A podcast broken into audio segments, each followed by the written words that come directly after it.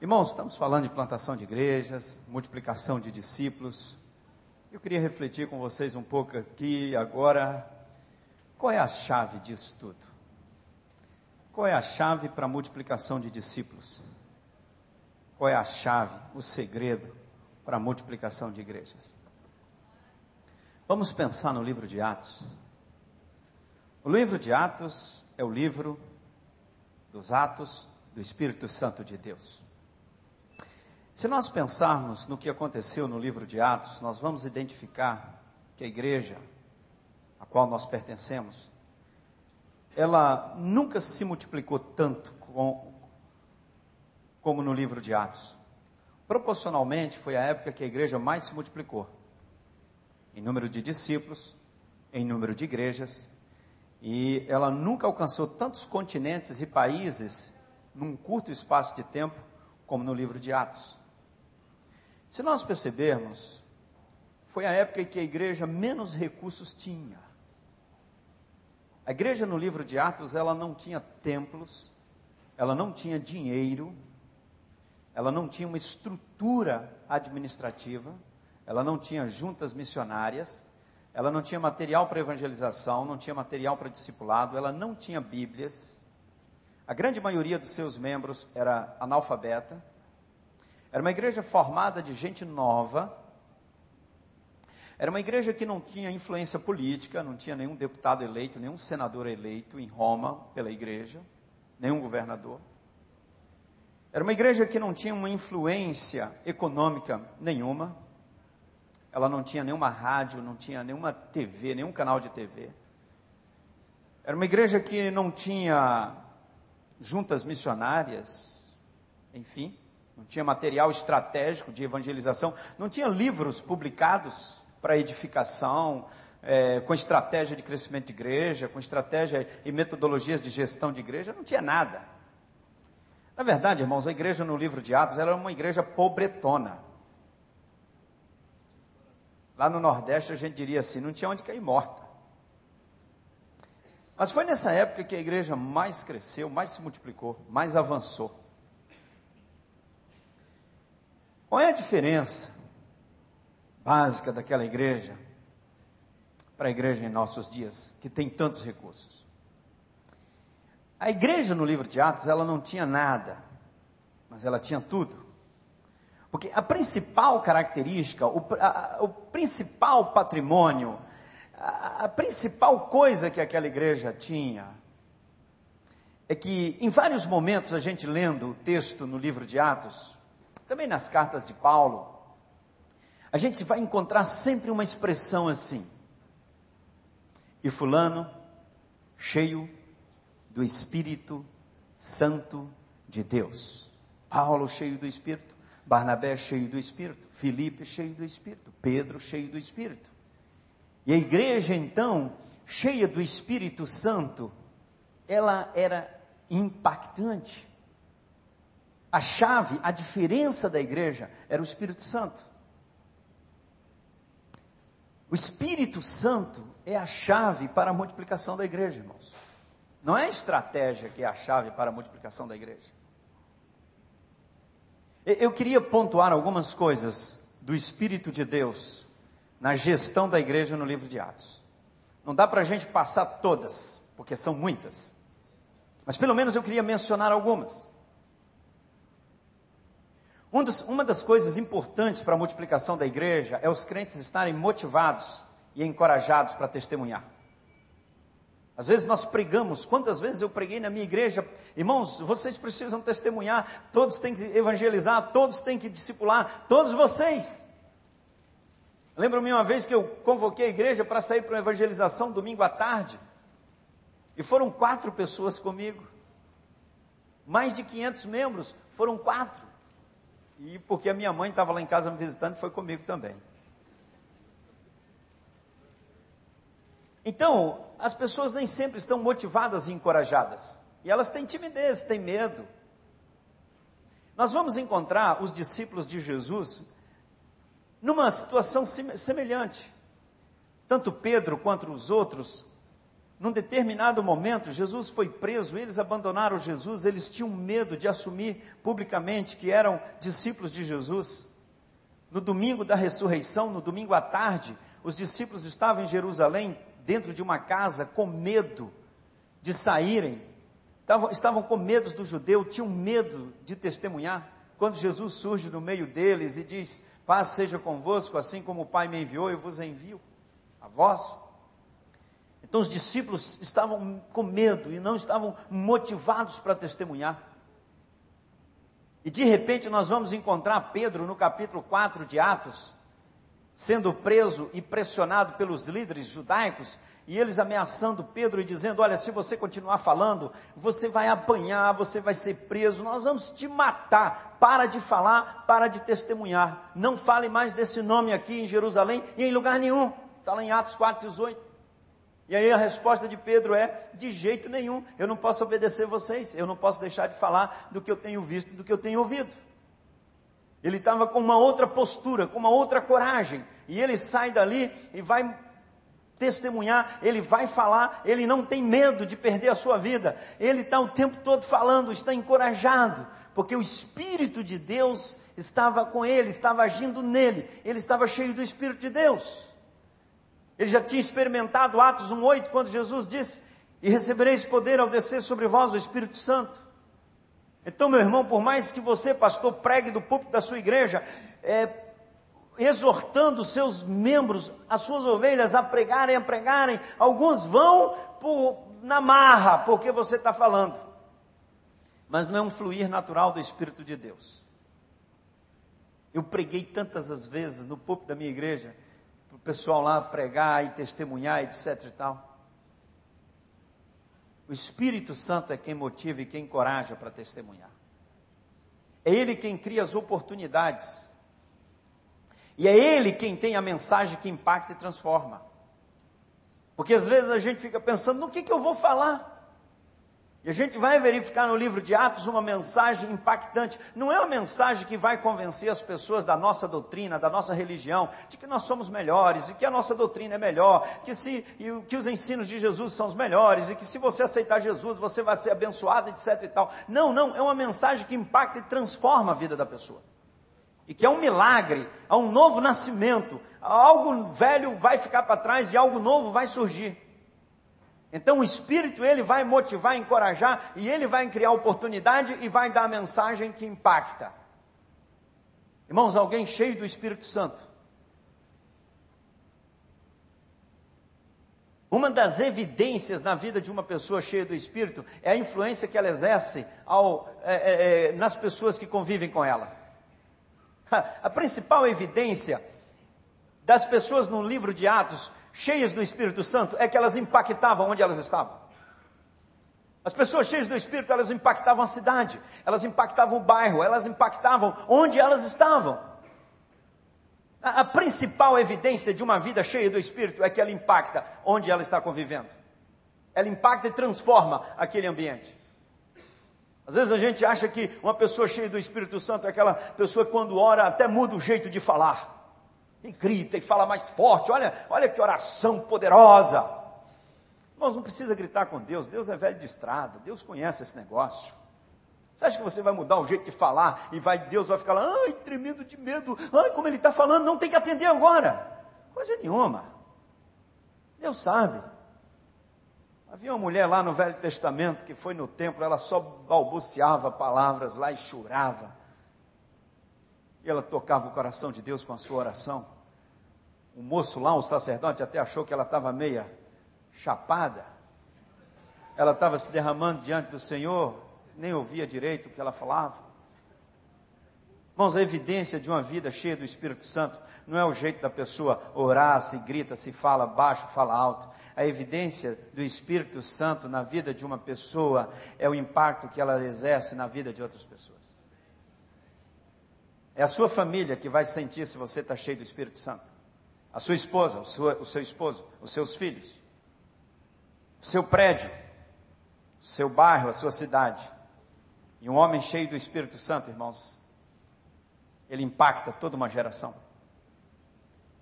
No Velho Testamento tinha um moço chamado José. ninguém dava um centavo furado por ele. Tudo na vida dele deu errado.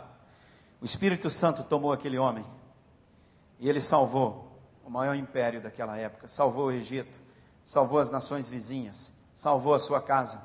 José impactou a sua geração e tantas gerações posteriores foram impactadas pela vida de José, porque aquele homem foi tomado pelo Espírito de Deus.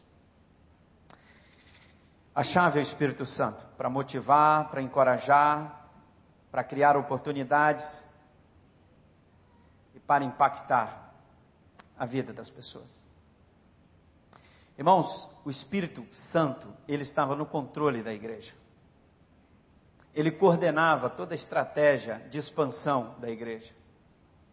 Todas as, a, as pessoas estratégicas, o Espírito Santo estava controlando.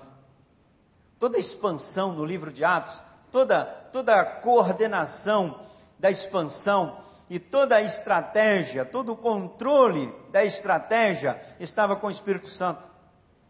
Todo o controle geográfico da expansão estava com o Espírito Santo de Deus. O Espírito Santo pega Filipe e diz para Filipe: Filipe, corre lá no sul de Jerusalém. Tem um moço que vai descendo para a África. Vai lá e fala para ele, fala lá para a multidão de uma pessoa. Quer dizer, o Espírito está no controle da estratégia. Ele está no controle das pessoas, ele está pegando Filipe estrategicamente e colocando Filipe de uma forma muito estratégica lá no sul de Jerusalém para pegar alguém estrategicamente que vai para a África, ele quer alcançar o, o continente africano. Ele está no controle da, da estratégia, ele está no controle geográfico da expansão da igreja. Ele vai, ele vai pegar Pedro lá em Jope, dizendo para Pedro: Pedro, sai de Jope, vai para Cesareia, vai na casa de alguém o Espírito está no controle de pegar pessoas estrategicamente, colocar em lugares estratégicos para pegar, encontrar e pregar para pessoas estratégicas. O Espírito Santo está no controle da gestão missionária no livro de Atos. O Espírito Santo vai pegar Paulo e Barnabé, lá em Antioquia, uma igreja que estava crescendo, se multiplicando, e vai tirá-los estrategicamente de lá e vai levá-los para a Ásia. Na primeira viagem missionária, eles vão até Éfeso, Tiatira, Listra. Depois eles voltam. Na segunda viagem que Paulo vai, eles estavam na região da Ásia novamente, com intenções de irem para Capadócia, Bitínia, e o Espírito não permite. Aí o Espírito fala com eles para irem para Macedônia. E eles vão para a cidade de Filipos. E ali se converte Lídia, a primeira mulher a se converter na Europa. Paulo e Silas foram presos, foram parar na prisão. Irmãos, o Espírito Santo está controlando tudo isso. Tirando pessoas, levando pessoas em regiões estratégicas, em cidades estratégicas, e a expansão da igreja vai. Mover do Espírito, o Espírito de Deus está controlando toda a expansão missionária no livro de Atos locais e cidades, poderia dar vários exemplos da movimentação estratégica missionária que o Espírito Santo exerce. Ele comanda, ele governa. Lá no, no, no, no capítulo 5, no capítulo 5, no verso, é, versos 19 e 20 de Atos, ah, mas de noite um anjo do Senhor abriu as portas do cárcere, tirando-os para fora, e disse: Ide, apresentai-vos no templo e falai ao povo todas as palavras desta vida. O Espírito Santo ele está dando foco, ele está dando a diretriz, ele está dizendo que se, o, o, o que, que se tem que se fazer, qual é a missão. E ele está também atuando para impedir que as estratégias do mal prevaleçam contra a expansão do Evangelho. Ele vai abrir as portas da cadeia, ele, ele não vai permitir que o Evangelho seja sufocado.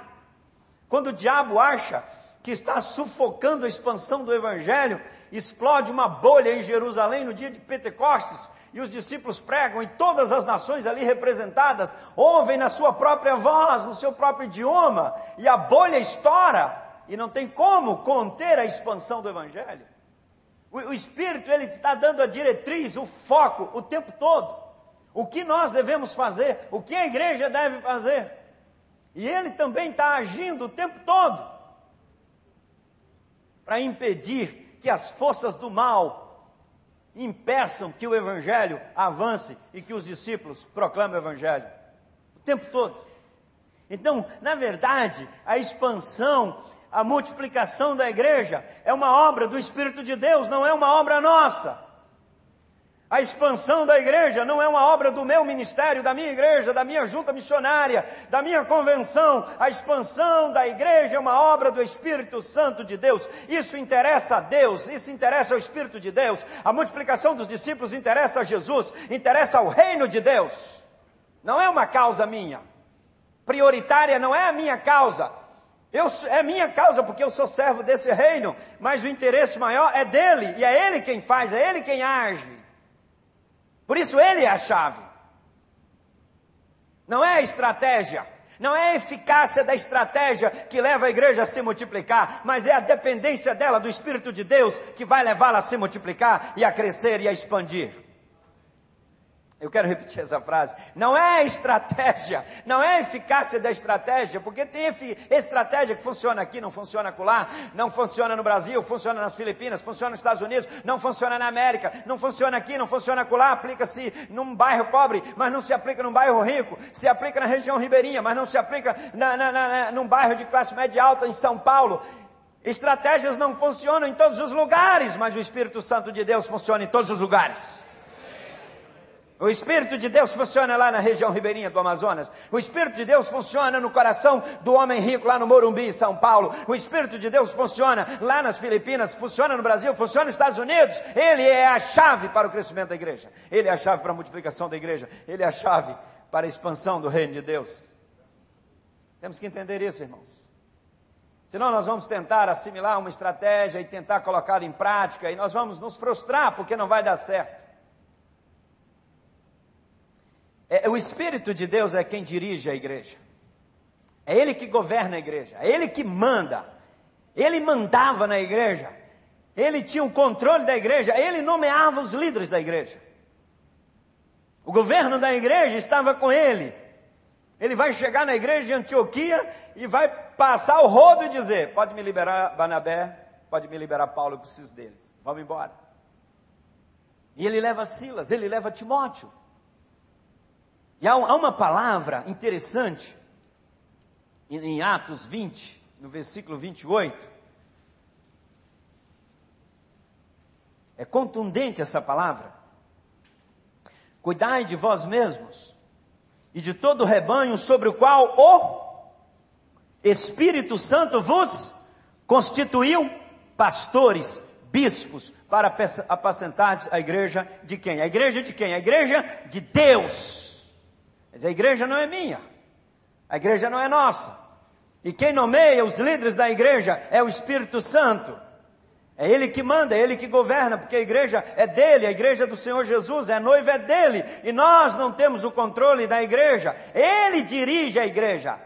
A chave da multiplicação da igreja é quando o Espírito Santo dirige e governa a igreja, nomeia líderes, e a igreja segue a sua diretriz. Mas na verdade, nós às vezes queremos dirigir, comandar a igreja, governar a igreja. E se nós, pastores, temos um pecado, é que nós temos assumido a posição do Espírito Santo na igreja. E eu quero confessar para os irmãos que eu já fiz isso quando eu era pastor. Um dia eu tive o dia mais, mais feliz da minha vida, um, um sentimento de muita felicidade, mas no mesmo dia eu tive um sentimento de muita tristeza. Porque um dia eu contemplei a minha igreja crescendo com muitas frentes missionárias, eu com uma equipe lá de pastores trabalhando comigo. E eu podia ver que a igreja, a igreja comigo na liderança, ela funcionava e que eu fazia a igreja funcionar. Eu me sentia o líder. E todos os departamentos e os ministérios funcionando. E eu comandava, reunia os líderes, dava as diretrizes, fazia o planejamento da igreja, e eu me sentia o líder da igreja. E eu me, eu me saciei daquele sentimento. E eu pensava comigo, eu tenho o controle da igreja. Eu trabalhava o dia todo na Caixa Econômica Federal, como executivo da Caixa na Matriz, viajava e tal, e tinha equipe na igreja, dava expediente à noite na igreja, final de semana, e controlava aquilo tudo, tinha equipe, e eu me sentia o líder. Essa, esse foi um sentimento de que eu sou líder. E todos, e todos me ouviam, e eu tinha as diretrizes da igreja, e eu dava o comando da igreja. Eu era o senhor da igreja. Eu era o pastor. E nada na igreja poderia acontecer se não tivesse é, alinhada com a diretriz do pastor. Esse foi um sentimento bem humano, bem carnal, de alegria e de realização. Mas nesse mesmo dia, Deus me fez entender que o Espírito Santo não estava governando a igreja que eu pastoreava. Eu tive que aprender isso, irmãos. Eu tive que chorar e orar e pedir perdão a Deus e convidar o Espírito Santo para assumir a igreja que eu estava pastoreando. É a partir daquele momento a minha igreja tomou um outro rumo. O meu ministério tomou um outro rumo. Deus me fez entender algumas coisas. Deus me fez ter algumas experiências na igreja, alguns milagres. Algumas noites eu precisei orar a noite toda. Um dia eu orei até 5 horas da manhã para entender algumas coisas que o Espírito Santo precisava governar a igreja que eu estava pastoreando. Imagino que há muitos pastores que estão pastoreando uma igreja como sendo o Espírito Santo. Mas nós não governamos a igreja, queridos. Quem governa a igreja é o Espírito Santo de Deus. A nossa igreja começou a ter projetos missionários, expandindo e crescendo. Criamos um ministério de missões na igreja só para cuidar da expansão missionária. Eu tinha um pastor só para cuidar das frentes missionárias. E nós tivemos uma experiência com uma frente missionária que o Espírito Santo ensinou para a nossa igreja de uma vez por todas, que ele governava a obra missionária da igreja. Havia uma cidade, há uma cidade chamada Campos Belos. É uma cidade que fica na divisa do, do estado de Goiás com o estado do Tocantins. A Convenção Batista do Distrito Federal, ela tem igrejas do Distrito Federal, algumas de Minas Gerais e algumas de Goiás, pela posição ali do Distrito Federal e as proximidades daquelas igrejas, elas pertencem à convenção. A cidade de Campos Belos é uma cidade aí na faixa de 50 mil habitantes. E lá tem uma igreja batista que pertence à Convenção Batista do Distrito Federal. Aquela igreja foi plantada por um missionário norte-americano chamado B.H. Foreman. Ele construiu uma grande igreja ali, um templo para umas 250 pessoas sentadas. Ele construiu uma casa pastoral linda, linda, linda, inclusive trouxe os azulejos dos Estados Unidos, uma casa de quatro quartos, uma casa maravilhosa. O terreno da igreja é imenso. Aquela igreja foi construída há, há muitos anos atrás e a igreja tinha uma grande influência ali. Esse missionário, ele morreu num acidente aéreo lá na região. O nome da rua da igreja chama, chama-se BH Foreman. Só que aquela igreja, com o passar dos anos e com alguns, alguns líderes que meteram os pés pelas mãos, ou as mãos pelos pés, sei lá, a igreja foi defiando, defiando, defiando, que um dia o diretor executivo da convenção, é, é, já ia falando Fluminense, da convenção do Distrito Federal, o pastor Gerson Camargo, de saudosa memória, encontrou comigo e disse assim, Fernando, a igreja de Campos Belos fechou, estou com a chave lá na convenção. Sua igreja, você não quer assumir, não? Você já está lá com tanto de frente missionária, pega mais uma lá, vê o que, que você faz. Eu sei que você tem congregações naquela região lá do Vale do Tocantins, dá uma passada lá. Eu falei, no mês que vem eu estou indo para aquelas bandas e eu vou passar lá. E eu passei lá em Campos Belos, num, num sábado à tarde, e de fato a igreja estava fechada, aquele belo templo fechado. Consegui encontrar com uma irmã lá chamada Zumirene, remanescente do grupo. E ela disse: Olha, pastor, eu venho aqui uma vez por semana com mais a irmã Fulana e nós duas oramos aqui. Minha filha às vezes vem, mas a igreja está fechada. E se o irmão quiser assumir, pode assumir como uma congregação da sua igreja. Eu falei: Faça uma carta aí e eu levo para a minha igreja. E ela fez a carta. E alguns, ela conseguiu mais quatro ou cinco assinaturas, não me lembro, de irmãos daquela igreja, pedindo para se tornar uma congregação nossa. Levei a igreja e nós assumimos lá. No final de semana saímos de Brasília, enchemos dois ônibus com irmãos e fomos para Campos Belos. Campos Belos é, fica a 400, 450 quilômetros de Brasília, não é perto de Brasília, 450 quilômetros. E naquele final de semana nós fizemos uma viagem missionária para lá, fizemos culto na praça e tal, fizemos culto no sábado, trabalhamos ali o dia inteiro. E eu disse na praça de, de Campos Belo: olha, essa igreja nunca mais vai fechar. Lá tinha uma corneta, né, de que tinha em cima da igreja, aquelas antigas. É, a, botamos som de novo lá e anunciamos, a igreja vai reabrir e tal. Enfim, foi uma festa naquele final de semana. Voltamos para Brasília, reuni com a minha liderança, da liderança da igreja, e disse: olha, irmãos, agora a gente precisa arrumar, conseguir um obreiro para colocar lá em Campos Belos. E vamos orar para a gente arrumar um missionário para colocar lá na igreja. Enquanto isso, nós vamos nos revezando. Todo final de semana tem que ir alguém lá para dirigir o trabalho.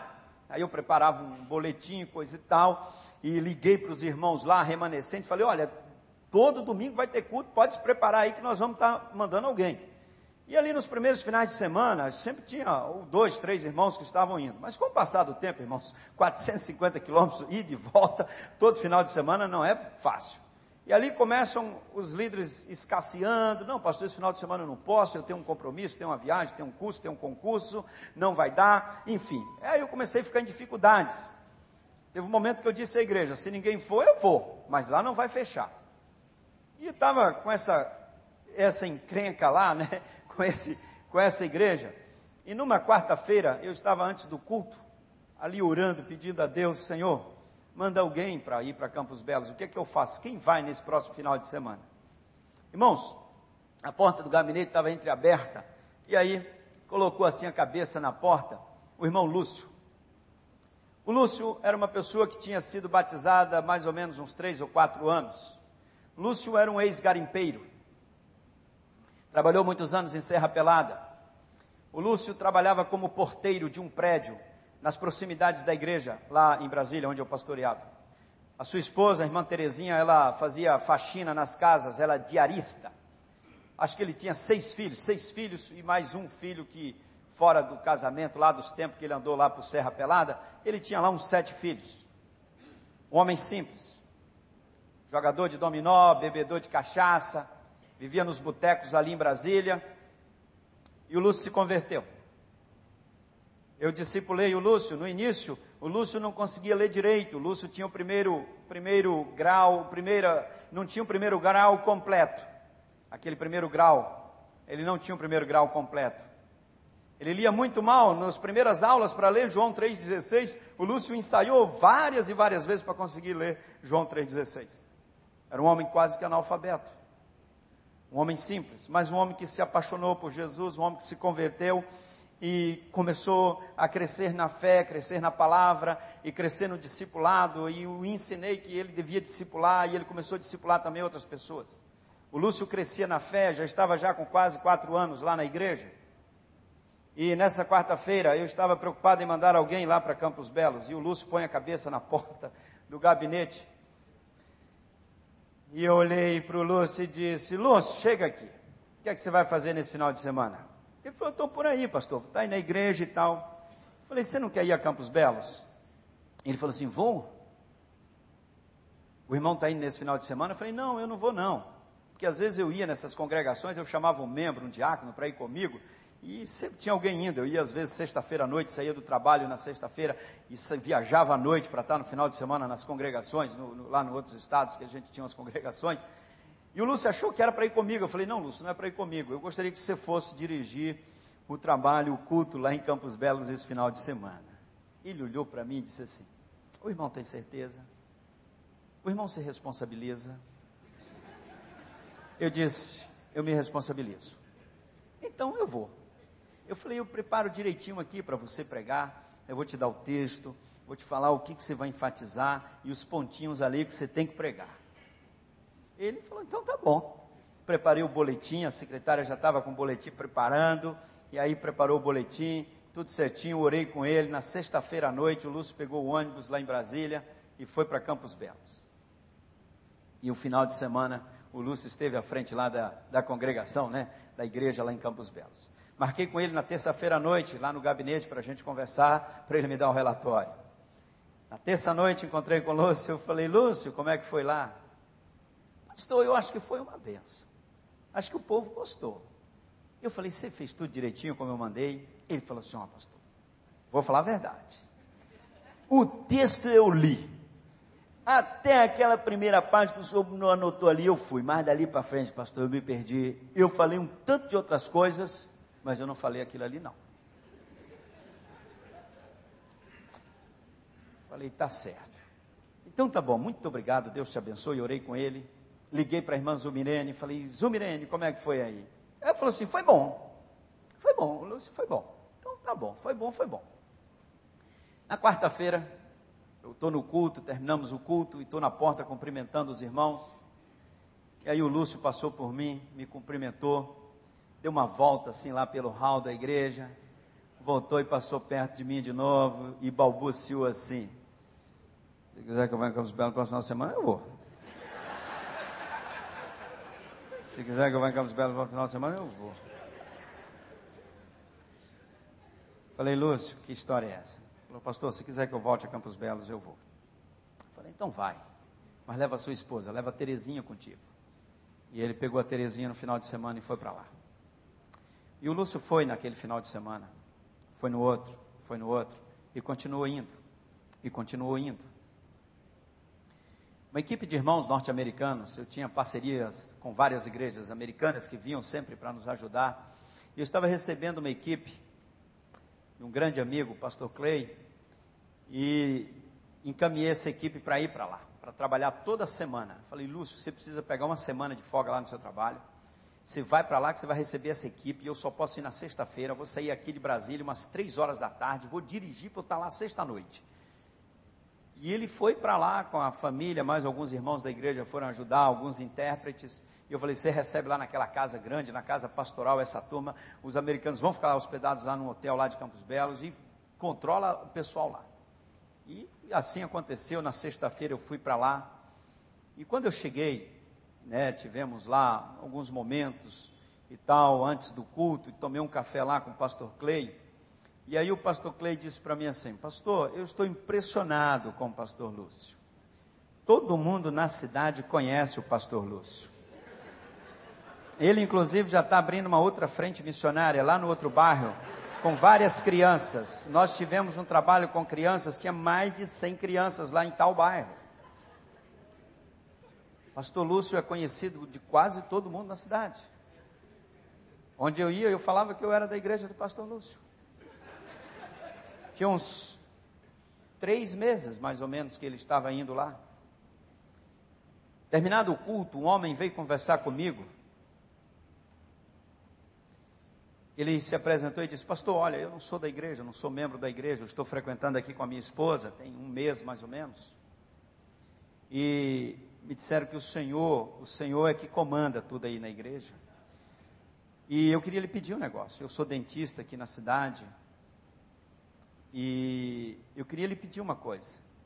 Eu queria lhe pedir que o senhor não tirasse o pastor Lúcio daqui. O pastor Lúcio está nos abençoando, tem abençoado a minha vida, a minha família, e, eu, e é o Senhor que, que transfere os pastores. Eu tinha falado para o Lúcio, Lúcio, você vai ficar lá um tempo até arrumar um obreiro. E ele estava falou para a igreja, ó oh, irmãos, vamos orar para Deus mandar um pastor para cá, mandar um missionário para cá. Enquanto isso, eu estou aqui com vocês. Ele falou isso, foi sincero. E aí esse irmão veio falar, esse dentista veio falar comigo para não tirar o pastor Lúcio de lá. Aí eu chamei o Lúcio no canto e falei, Lúcio, que história é essa de pastor, meu irmão? Ele é nordestino, ele é um maranhense, com aquele sotaque maranhense. Ele falou assim: Pastor, eu juro aqui de pé junto, o senhor me conhece? Eu nunca me autoproclamei pastor aqui dessa igreja, o povo aqui me chama de pastor. Eu estou aqui só ajudando, o senhor sabe disso. O Lúcio era um homem sincero. Eu voltei para a igreja, irmãos, reuni a liderança, reuni o conselho de missões, reuni os diáconos e contei para eles o que estava acontecendo. E sugeri que a igreja nomeasse o Lúcio, convidasse o Lúcio para ser evangelista lá em Campos Belos. E aí tem sempre aquelas ponderações, né, bem do jeito batista. Aí um diácono disse assim para mim: Olha, pastor, eu sou contra. Eu sou contra porque, infelizmente, era um diácono. Eu só não posso citar o nome dele. Eu sou contra porque o Lúcio o Lúcio não fala o português certo, o Lúcio fala nós vai. ele fala que nós vai para o céu, que a gente fomos abençoados. O Lúcio, o Lúcio não fala o português correto. O Lúcio é um novo crente. O Lúcio não, não passou pelo seminário. O Lúcio, o Lúcio não tem condições de pregar. O Lúcio não tem condições de representar a nossa igreja, ser nomeado como evangelista da nossa igreja. Não pega bem para nós. O Lúcio não tem condições. Alguns falaram, o Lúcio, o camarada outro dia era garimpeiro, era jogador de dominó. Família do Lúcio, a esposa dele, também é recém-convertida. O Lúcio tem uma renca de menino. Alguns deles nem estão na igreja ainda direito. Irmãos, com muito esforço, com muito argumento, lida daqui, lida da colar, conseguimos passar e levar esse assunto para a igreja. E a igreja votou nomear o Lúcio como evangelista. Conversei com o Lúcio e fiz, olha Lúcio, fiz a proposta para ele. Você deixa o emprego, se Deus confirmar isso no seu coração, você deixa o emprego, vai com a Terezinha para lá, leva os meninos, vai morar naquela casa, e a igreja vai cobrir o seu ganho aqui, e a gente ainda vai dar um pouquinho mais, para você ir para lá. Ore por isso. E o Lúcio, o Lúcio orou e voltou para me falar, com o olho chega brilhava. Falou, pastor, eu sinto que Deus está me chamando, nós vamos para lá. Fizemos um culto bonito na igreja. O Lúcio foi nomeado missionário evangelista para Campos Belos. Primeiro grau incompleto, falando nós vai. O Lúcio foi para lá. E o Lúcio começou a trabalhar full time, né? Todo dedicado, tempo, dedicado o tempo todo ao trabalho em Campos Belos. Um mês, dois meses, três meses, quatro meses. Seis meses depois, irmãos, oficial de justiça foi na casa do Lúcio e com o seguinte recado: o juiz, o meritíssimo juiz da cidade, quer falar com o senhor. O senhor compareça o fórum em tal horário que o juiz quer falar com o senhor. E ele, ele me contando, pastor, eu pensei, e o juiz vai descobrir que eu não sou pastor e vai me prender. O juiz falou para o Lúcio, chegou lá, o Lúcio ficou esperando até a secretária introduzi-lo lá na sala do Meritíssimo. E aí o Meritíssimo conversa com ele e diz: Pastor Lúcio, teve aquelas conversas lá preliminares e tal, e ele diz: Pastor, eu não sou crente, eu não sou protestante, eu sou um católico não praticante. Eu queria lhe pedir uma coisa. Eu sei que o senhor é um homem muito ocupado, mas eu gostaria de perguntar se o senhor poderia vir toda segunda-feira pela manhã orar conosco, com todos os funcionários do fórum e também ler a Bíblia para nós, toda segunda de manhã. O Lúcio, isso ele me contando, ele falou para ele, para mim assim, o pastor disse para ele assim, doutor, eu vou olhar na minha agenda, mas eu vou encaixar esse negócio aqui. Eu venho. Eu venho. Eu venho sim. E o Lúcio começou. Quando o Lúcio saiu de Brasília, eu passei quase que uma, um dia todo, um dia de sábado com o Lúcio, orientando, dizendo os livros que ele tinha que ler. Peguei vários livros da minha biblioteca, dei para eles, para ele. Falei, olha, tem que terminar, completar o primeiro grau, o primeiro grau no supletivo, faz o segundo grau, depois tem que fazer um curso por correspondência de teologia, tem que fazer alguma coisa, você tem que estudar, expliquei uma série de coisas para ele, e qualquer coisa você me liga e você tem que vir aqui de três em três meses para a gente conversar, enfim. Li a cartilha, rezei a cartilha com o Lúcio. E o Lúcio começou o estudo lá no fórum. Passaram alguns meses, a secretária do juiz ligou para o Lúcio, falou, pastor Lúcio, o excelentíssimo juiz quer falar com vossa excelência, por favor, compareça ao fórum. Aí ele falou assim, o juiz vai acabar com o meu estudo lá. E o doutor lá, de novo, recebeu o pastor Lúcio. Ele me disse, dessa vez, pastor, ele até me ofereceu um café. Tomei um café com ele lá. E ele falou: Olha, pastor, eu sei que o irmão é. O senhor é muito ocupado. Mas eu queria lhe pedir mais uma coisa. Será que o senhor não poderia também na sexta-feira orar conosco e continuar o estudo bíblico que o Senhor tem feito todas as segundas-feiras de manhã. Fazer segunda e sexta também conosco. pois eu tenho percebido que as pessoas aqui no fórum mudaram a atitude depois que o senhor começou a frequentar o fórum estudar a Bíblia e orar conosco. E o Lúcio diz: Não, doutor, a agenda a agenda está cheia, mas eu vou dar um jeito.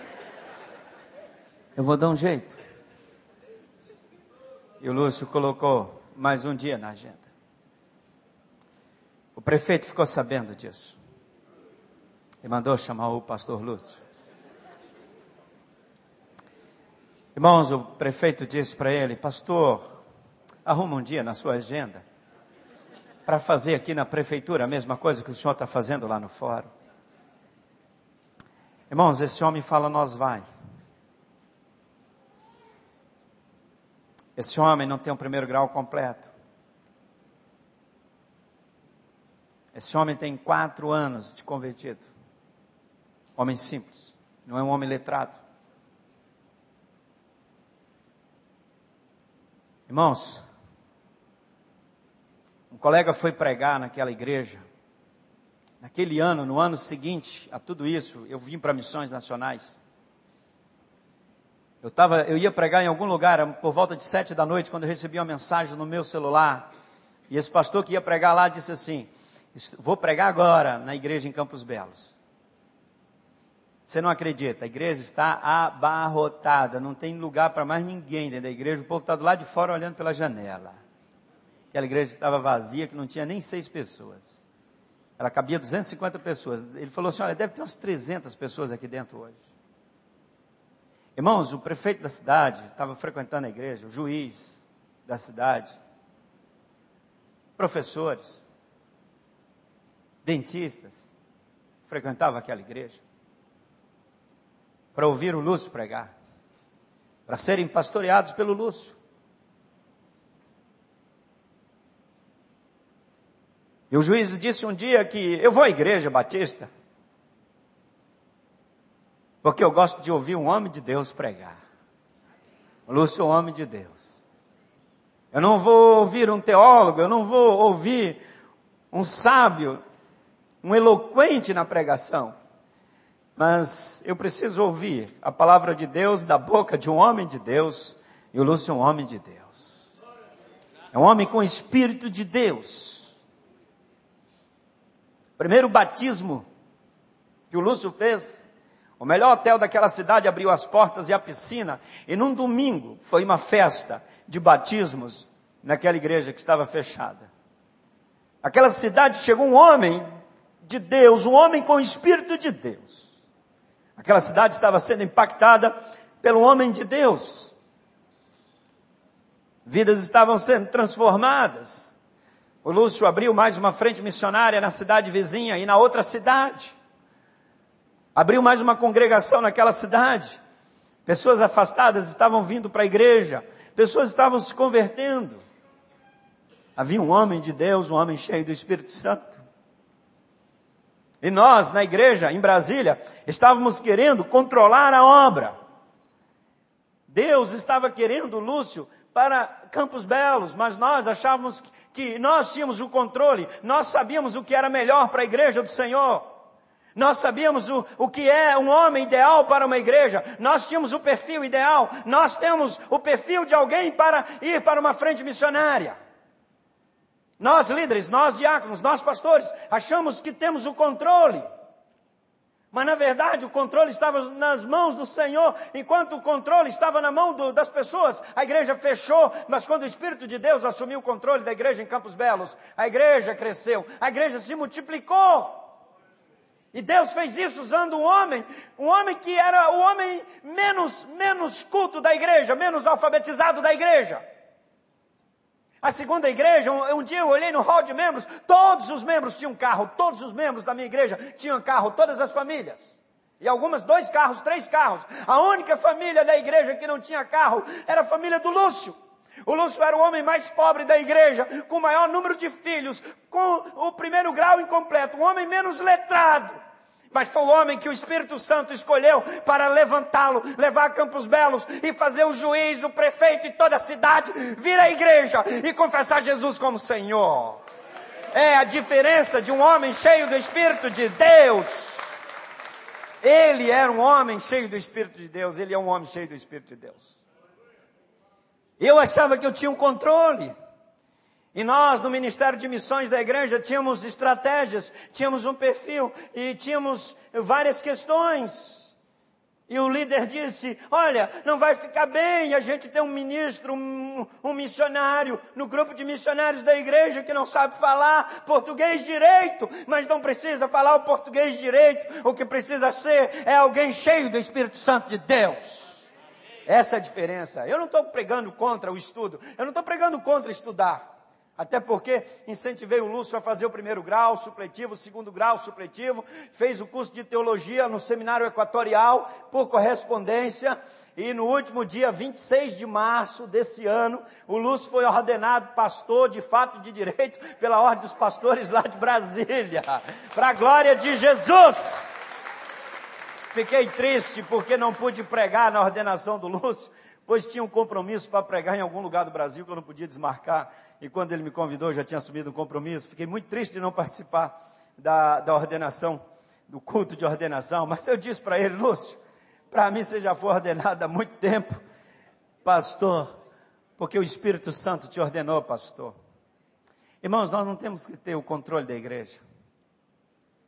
Quem tem controle das empresas são os empresários, os diretores executivos. Mas a igreja, o controle da igreja pertence ao Espírito Santo de Deus controle da igreja pertence ao Espírito de Deus. A gestão da igreja, o poder da igreja, a diretriz da igreja, o foco da igreja, as prioridades da igreja pertence ao Espírito Santo de Deus, porque Ele manda, Ele governa e Ele nomeia os líderes da igreja. Às vezes eu fico preocupado com pastores correndo atrás de ministério, correndo atrás de igrejas, fazendo articulação aqui e acolá para assumir posições, quando na verdade tem que se submeter ao Espírito Santo, porque Ele é quem nomeia os líderes da igreja do Senhor Jesus.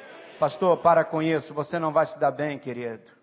Você pode um, um pouco ir bem, mas depois você vai ter problema, queridos tem que esperar no Espírito de Deus para Ele confirmar o ministério que Ele tem para você. Quando Ele chama, Ele tem algo para a sua vida. Você não precisa se articular, não precisa ficar pedindo e sim implorando para um e para outro e indicar você, você articulando para ser indicado para algum cargo. Submeta o seu ministério ao Espírito Santo, porque Ele governa a igreja, a igreja pertence a Ele. Ele não mudou. Nós, pastores batistas, precisamos é, renunciar o governo da igreja entregá-lo ao Espírito Santo de Deus. Claro que tem exceções, irmãos. Mas nós, batistas, líderes, eu tenho orado todo dia renunciando à direção da Junta de Missões Nacionais e pedindo que o Espírito Santo governe. No dia que eu estiver governando a Junta de Missões Nacionais, será um desastre. Mas enquanto o Espírito Santo dirigir a Junta de Missões Nacionais, ela será uma bênção. Se qualquer igreja for governada por homens, ela não vai cumprir a missão e a vocação que ela tem do Senhor Jesus. Mas quando o Espírito Santo governar a igreja, ela será uma bênção e ela impactará a comunidade, o bairro, a cidade, porque o Espírito Santo usará os seus membros e abençoará muitas vidas. E olha, irmãos, eu creio que tem muitas igrejas no Brasil que não faz diferença nenhuma. E os líderes estão reclamando, botando culpa na denominação, culpa na junta. Ninguém investe em mim, ninguém investe aqui. Ora, ninguém tem dinheiro para comprar tanto terreno, construir tanto templo, apoiar tanta coisa. Há muitos ministérios que precisam ser renunciados. E o Espírito Santo precisa ser convidado para assumir definitivamente o ministério. Há muito ministério baseado em técnica, em estratégia, em metodologia. Isso não vai dar em nada se o Espírito Santo não estiver no governo da igreja, governando, dirigindo, nomeando, controlando todas as coisas. E para isso, meus irmãos, a gente precisa orar. E para isso a gente precisa ter um quebrantamento, humildade, arrependimento, botar a boca no pó, orar em nome de Jesus. Precisamos, pastores, restaurar a oração na nossa casa, com as nossas famílias precisamos restaurar a oração na nossa igreja, nas famílias da igreja, nós precisamos restaurar a nossa vida, a nossa agenda precisa ter mais oração, a, a agenda do ministro do Senhor, a agenda do servo do Senhor precisa ter muito mais oração. O Espírito de Deus precisa assumir as igrejas batistas do Brasil em nome de Jesus, o governo da igreja. Eu tenho dito isso, irmãos.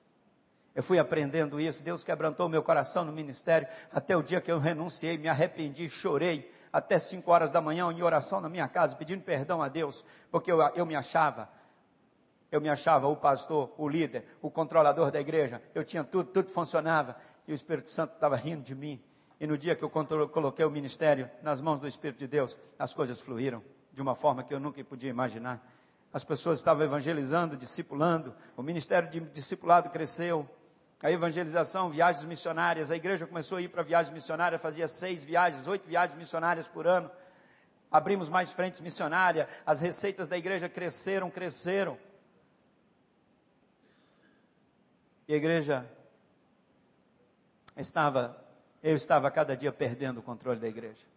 Aí eu fui entender quando João Batista foi instado por alguns discípulos, dizendo: Olha, aquele que você falava bem dele e que você batizou, ele também está batizando.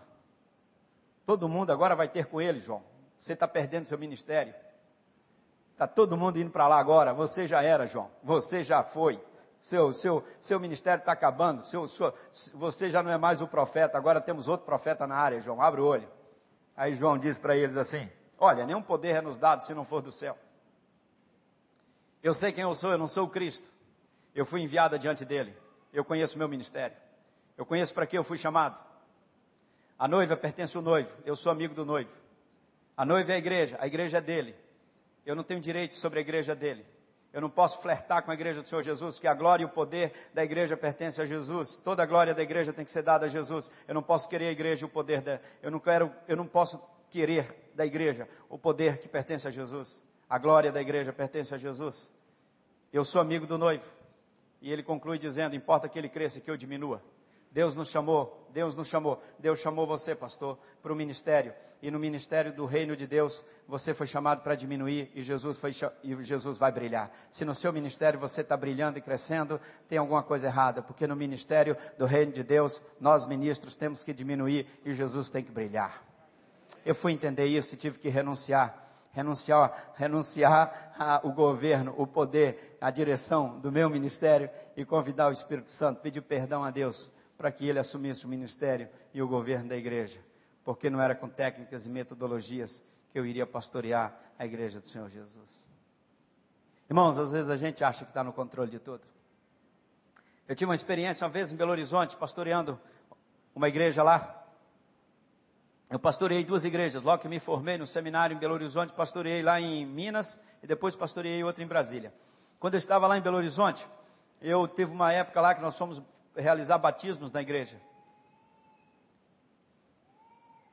E eu convidei, é, coloquei no boletim uma nota, se você deseja ser batizado, vamos ter reunião tal dia e tal, venha para a reunião. E vários irmãos foram para aquela reunião. Mas eu tinha tido uma experiência alguns meses antes, eu convidei um missionário norte-americano para pregar no domingo à noite na igreja. Eu não conhecia bem aquele missionário. E ele falava português, mas muito ruim, muito ruim. E ele começou a pregar naquela noite. Meus irmãos, ninguém entendia nada. Nada. E parece que a coisa estava tudo dando errado. O pão estava caindo já com, com, com a manteiga virada para baixo mesmo. O pastor, o missionário falava muito ruim o português. Eu não estava conseguindo entender nada. Os irmãos, eu vi que alguns irmãos olhavam assim para mim e tal, e o som não funcionava direito, estava dando aquela microfonia. Olha, tudo dando errado. E aquele missionário americano, ele não parava de falar, ele falou horas a fio, e eu morrendo de vergonha da minha igreja, não sabia onde enfiar a cara morrendo de vergonha. Meu Deus do céu, o que, que eu fui arrumar? Eu pedi, Jesus, volta e me tira dessa. Aquele homem falava muito ruim o português. Eu não entendi nada a mensagem dele. Ai, quando ele terminou, eu nem fiz apelo naquele dia. Não tive coragem. Fiz nada. Porque eu sempre gostei de fazer apelo. Se alguém quer aceitar Jesus, sempre gostei de fazer, dar oportunidade para alguém aceitar Jesus no culto. Naquele dia eu não tive, eu não tive coragem nem fé de fazer apelo. Falei, ninguém se converte hoje. E orei rapidinho, pós-luz, Deus abençoe, boa semana, vai com Jesus todo mundo. Mas subliminarmente eu estava dizendo, irmãos, me perdoe por ter convidado um pregador que não fala português direito. Passado alguns meses, eu então fiz essa nota, coloquei essa nota no boletim para batizar algumas pessoas, quem quiser ser batizado. E na primeira reunião ali, a primeira coisa que eu já perguntava é o seguinte: você quer ser batizado? Então conte para mim a sua experiência de conversão. E uma jovem senhora, morava nas proximidades lá do bairro da igreja, Chegou a vez dela falar. Eu perguntei o nome da irmã direitinho e tal. O que, que a irmã faz? Ela falou: Eu sou coordenador, eu sou coordenadora pedagógica da Universidade Federal de Minas Gerais. Uma mulher culta, inteligente. Eu falei, então, quando que a senhora aceitou Jesus? Ela falou assim: Olha, pastor, eu estava aqui, eu vim aqui na igreja a primeira vez, num domingo à noite, e pregou um missionário aqui, americano. E naquela noite Deus impactou a minha vida com a mensagem dele. Ele contou uma história lá no México, num carro. Eu falei, meu Deus, não tinha história naquela mensagem, não ouvi. Aquele homem impactou a minha vida. E naquela noite, eu só não fui à frente porque não teve apelo. Mas eu cheguei em casa, no meu quarto, eu me ajoelhei.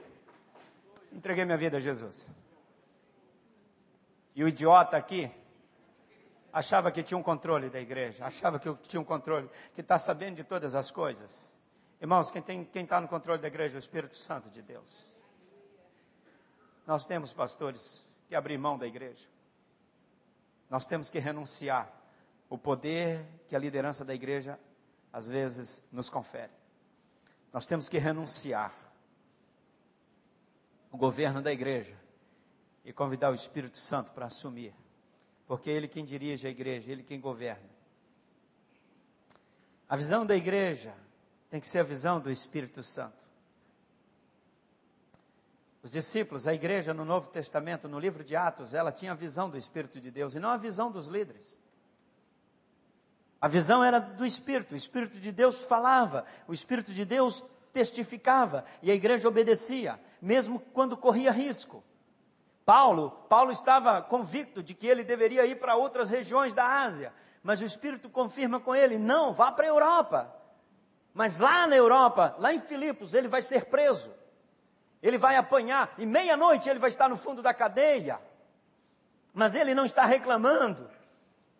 Ele não está chiando com Deus e reclamando, dizendo: Está vendo, Senhor? Eu tinha planos melhores lá na Ásia e o Senhor me traz para aqui. Olhem que deu, estou aqui no fundo da prisão, nada acontece, um monte de presos, cadê? Eu não consigo pregar para a cidade. Talvez se eu estivesse lá na, na Ásia, estaria bem melhor, a igreja estaria crescendo. Não, Paulo não pode falar isso porque ele tem a visão do Espírito de Deus. E quando nós temos a visão do Espírito de Deus, não importa para onde ele nos leve, há contentamento no nosso coração. Paulo então ora, Paulo glorifica a Deus porque ele está na visão do Espírito, está submisso à vontade de Deus e ele está fazendo aquilo que Deus quer e o Espírito de Deus está no controle, ele está agindo e ele vai fazer algo maravilhoso naquele lugar. No improvável, o Espírito de Deus age. Às vezes, quando alguém vai para uma cidade, não tem nem por onde começar um trabalho, e tudo é difícil, todas as coisas conspiram contra. E às vezes a pessoa começa a reclamar de tudo, quando na verdade o Espírito de Deus está lhe dando uma oportunidade para você depender dele, para que ele faça o extraordinário, porque a obra missionária é o extraordinário do Espírito, a expansão da igreja é o extraordinário do Espírito através das nossas vidas. Não é o possível, não é o viável pela minha capacidade, pelas minhas estratégias, mas é o poder, é a manifestação do poder do Espírito Santo de Deus. A plantação de uma igreja é a manifestação do poder do Espírito de Deus. A expansão, a multiplicação de discípulos, o conquistar novas áreas, novas cidades, novos bairros, novos estados e um país é a manifestação do poder do Espírito de Deus. A conquista da pátria para Cristo é a manifestação do Espírito de Deus através das nossas vidas, não a estratégia. A gente vai perceber isso lá em Filipos. Uma igreja extraordinária vai nascer ali no fundo de uma prisão, na casa de Lídia, e o Espírito de Deus vai fazer algo muito impressionante ali. Que vai expandindo para Tessalônica, Bereia e outras cidades lá da península de Acaia, Corinto, Atenas, Grécia. O Espírito Santo vai fazendo algo extraordinário em Jerusalém, em Antioquia, em Cesareia. E ele tem feito isso no Brasil, tem feito isso entre nós. E nós, irmãos, temos que entender isso e nos convertermos ao agir do Espírito de Deus, ao sobrenatural. Deus continua no controle. O Espírito Santo não perdeu o seu poder. Ele quer agir, ele quer controlar e ele quer expandir a sua igreja no Brasil. Nós temos que crer nisso. Nós temos que voltar a crer no poder do Espírito Santo de Deus para entregar o governo da igreja, a expansão missionária e toda obra que pertence ao reino de Deus nas mãos dele e não ficar nas nossas mãos. Porque se o Senhor não edificar a casa, se o Senhor não guardar a cidade, se o Senhor não plantar a igreja, se o Senhor não pastorear a igreja, se o Senhor não ensinar a igreja, se o Senhor não abençoar a igreja, se o Senhor não abençoar o ministério, se o Senhor não encorajar o povo, não motivar o povo, se o Senhor não der oportunidades, se o poder do Senhor não se manifestar, nada, nada vai acontecer. Absolutamente nada.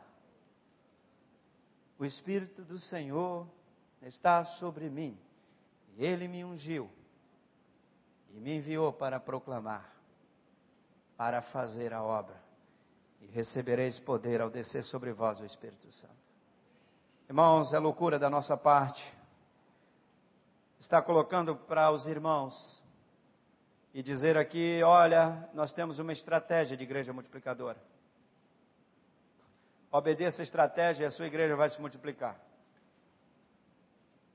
Não vai dar certo. Eu testei tantas metodologias na minha igreja. E a minha igreja só foi crescer de fato e se multiplicar. No dia que eu renunciei ao ministério dela e convidei o Espírito Santo para assumir.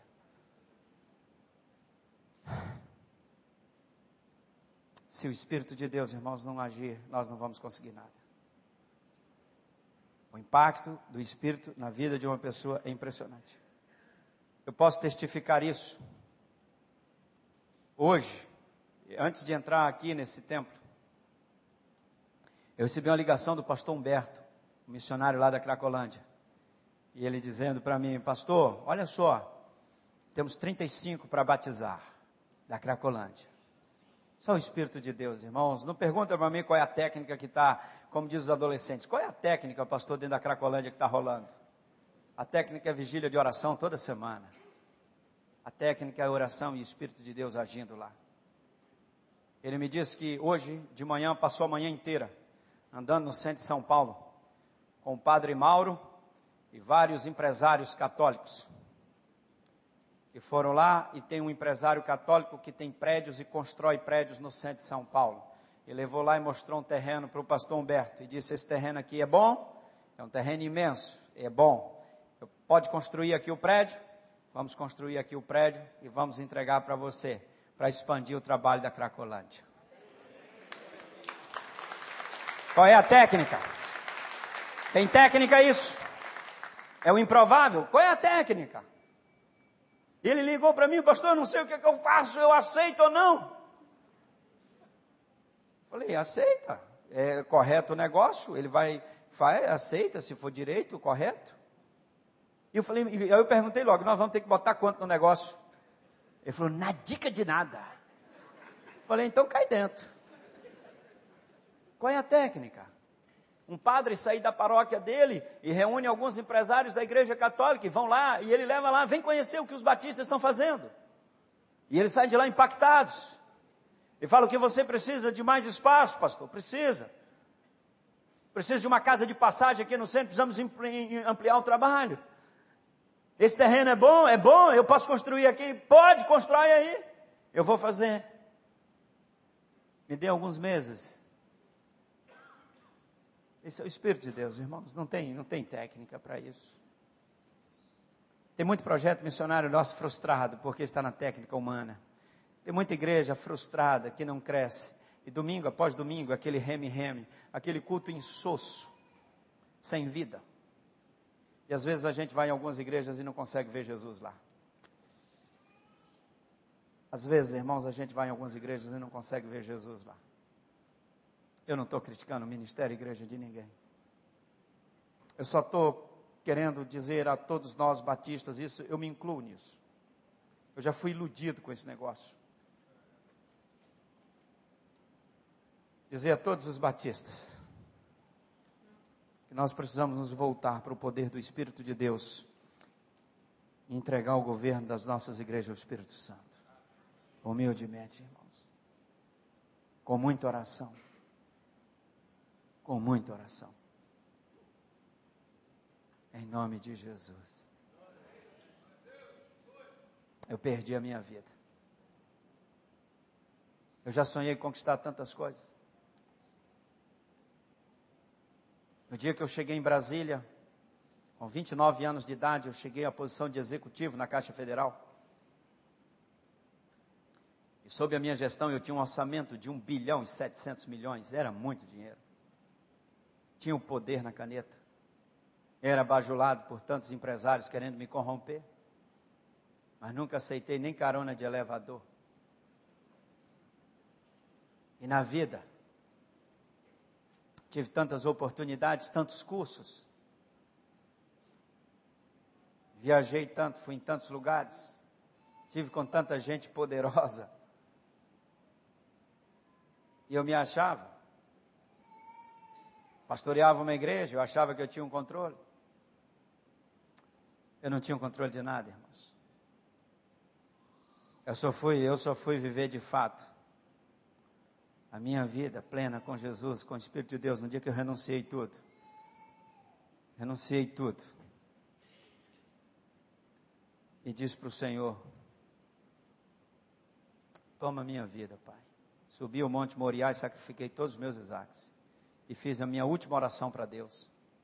Senhor, se algum dia no meu coração tiver soberba e glória do ministério, eu peço que o Senhor me mate. O Senhor Jesus tem de mim a palavra que no dia que eu quiser e buscar a glória do ministério em qualquer posição no reino dele, eu peço que ele, por favor, tire a minha vida, eu não quero mais viver, porque eu sou amigo do noivo. A noiva pertence a ele. A glória da noiva pertence a ele. Tudo da noiva pertence a ele. Eu fui chamado para diminuir e ele para crescer. Pastor, meu irmão, você foi chamado para diminuir e Jesus crescer. Amém. Eu quero orar com você. quero orar com você. Eu vou me ajoelhar aqui na frente para orar. E mais uma vez eu quero pedir perdão a Jesus e entregar o controle de tudo que eu tenho de responsabilidade no ministério, no reino, quero entregar para Ele. Eu quero mais uma vez renunciar a qualquer coisa que eu possa estar querendo controlar quando na verdade é o Espírito Santo quem controla a obra dele. A gente vai cantar um cântico, a gente vai ficar de pé. Se você quiser vir orar comigo, eu vou me ajoelhar aqui nessa plataforma. Você pode vir se ajoelhar, meu irmão. Se por alguma razão você quer consagrar seu ministério, sei lá o motivo que você quer vir se ajoelhar comigo aqui para a gente orar junto, pode vir. Sobre a plataforma para a gente ficar aqui de, oração, de joelhos e orar enquanto a gente canta, pode cantar, meu irmão, aquele cântico, o Espírito, né, que você mencionou. Pastor, meu irmão, você que vem aqui na frente, sobe, sobe a escada, sobe aqui, é para ficar aqui em cima. Você pode se ajoelhar, já começar a fazer a sua oração, enquanto a gente vai cantando.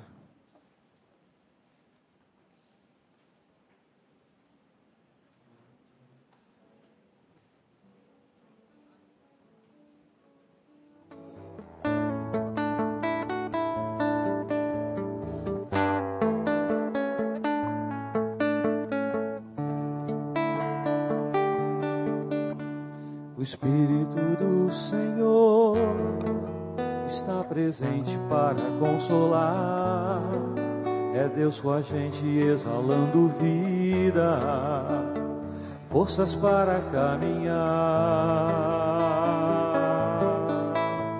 O Espírito do Senhor está presente para consolar é Deus com a gente exalando vida, forças para caminhar.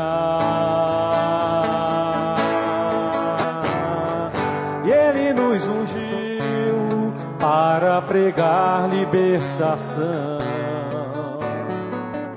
e quebrar cadeias para restaurar o coração e anunciar o ano aceitável Senhor,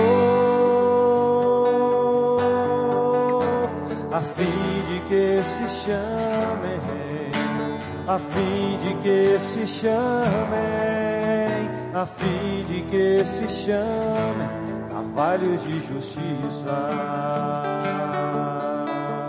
O Espírito do Senhor está presente para consolar é Deus com a gente exalando vida, forças para caminhar.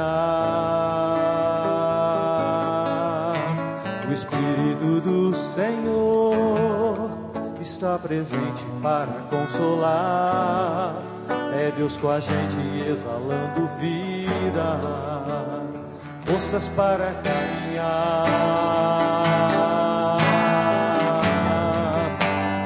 nos ungiu para pregar libertação e quebrar cadeias para restaurar o coração e anunciar o ano aceitável do Senhor, a fim de que se chamem a fim de que se chamem, a fim de que se chamem trabalhos de justiça. Nosso Deus, nosso Pai, nós estamos prostrados diante de Ti para agradecer porque o Senhor é um Deus misericordioso. Que a Tua misericórdia sempre se renova nas nossas vidas. Obrigado porque o Senhor nos trata com perdão e misericórdia. E nós, ó Deus, prostrados nesse instante, nós nos arrependemos e pedimos perdão. Todas as vezes que nós assumimos o controle e assumimos a posição do Espírito Santo, quando na verdade, ó Pai, nós deveríamos estar submissos a Ele. Perdoa-nos, ó Deus, quando queremos governar aquilo que é o Senhor quem tem que governar. Quando queremos mandar naquilo que é o Senhor quem manda. Perdoa-nos, Senhor, quando desejamos o poder que não nos pertence. Perdoa-nos, ó Deus, porque às vezes estamos querendo a glória da noiva que não é nossa. Querendo, ó Deus, assumir a noiva que não nos pertence. Perdoa-nos, ó Pai, porque queremos tratar a tua igreja como algo nosso, como um negócio nosso.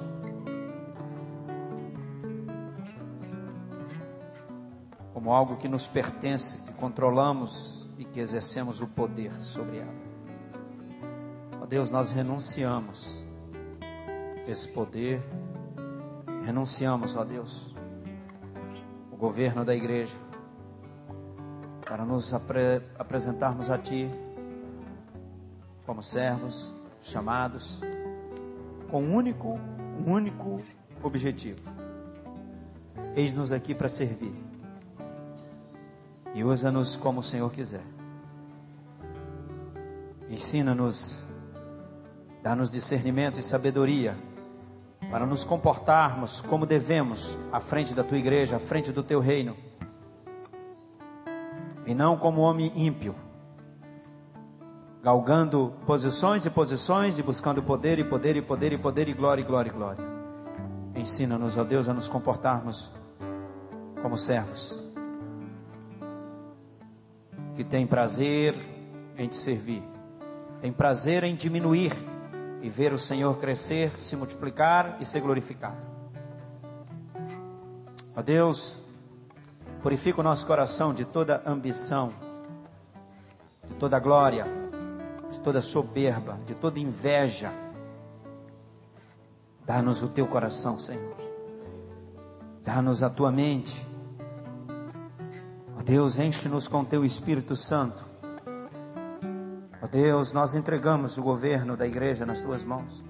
Nós entregamos o governo de todas as instituições batistas nas tuas mãos. Nós entregamos, ó Deus, os nossos ministérios nas tuas mãos. Ó Pai Santo, tem misericórdia, Senhor. Me tra traz, ó Deus, ao coração do teu povo um avivamento. Um avivamento missionário, um avivamento de santidade, um avivamento de arrependimento, de quebrantamento, um avivamento de humildade. Ó Deus, purifica os nossos lábios, purifica os nossos, as nossas vidas, ó Deus. Ó Deus, purifica os teus pastores, os teus líderes, livra-os da iniquidade, livra-os da pornografia, livra-os do adultério, livra-os, ó Deus, do divórcio, livra-os, ó Deus, daquilo que não honra e glorifica a família, livra-os, ó Deus, de toda a astuta cilada do inimigo para destruir os ministérios. Ó Deus, protege e reveste os teus pastores, os teus líderes, com o poder do teu Espírito Santo. Pai Santo, tem misericórdia. Tem misericórdia do teu povo chamado Batista nesse Brasil. E abençoa-os, abençoa-os. Cada um de nós, pastores, líderes, Abençoa cada um de nós, ó Deus, com a tua graça e a tua misericórdia. E enche-nos com teu Espírito Santo. Espírito de Deus, nós te convidamos para assumir o governo das nossas igrejas. Nós te convidamos, Senhor, para assumir o governo da nossa denominação, das convenções, das associações, de todas as organizações batistas. Nós convidamos que o teu Espírito Santo assuma, Senhor, todo o controle. Tem misericórdia das nossas vidas, ó Pai. Em nome de Jesus. Tu sabes a razão de que pela qual cada um de nós está aqui na frente. Ó Deus, abençoa-nos, ó Pai. E se o Senhor não nos abençoar, o que será, o que será de cada um de nós? Nós precisamos ser abençoados pelo teu espírito e isso é o que nós mais queremos. A bênção do teu Espírito sobre nós e o poder dele para a tua glória, não para a nossa glória, não para sermos reconhecidos, não para sermos exaltados, não para sermos destacados, mas para sermos, ó Deus, um instrumento para abençoar vidas e o nome do Senhor sendo sempre glorificado. No nome dele nós oramos. Amém e amém. Glória a Jesus.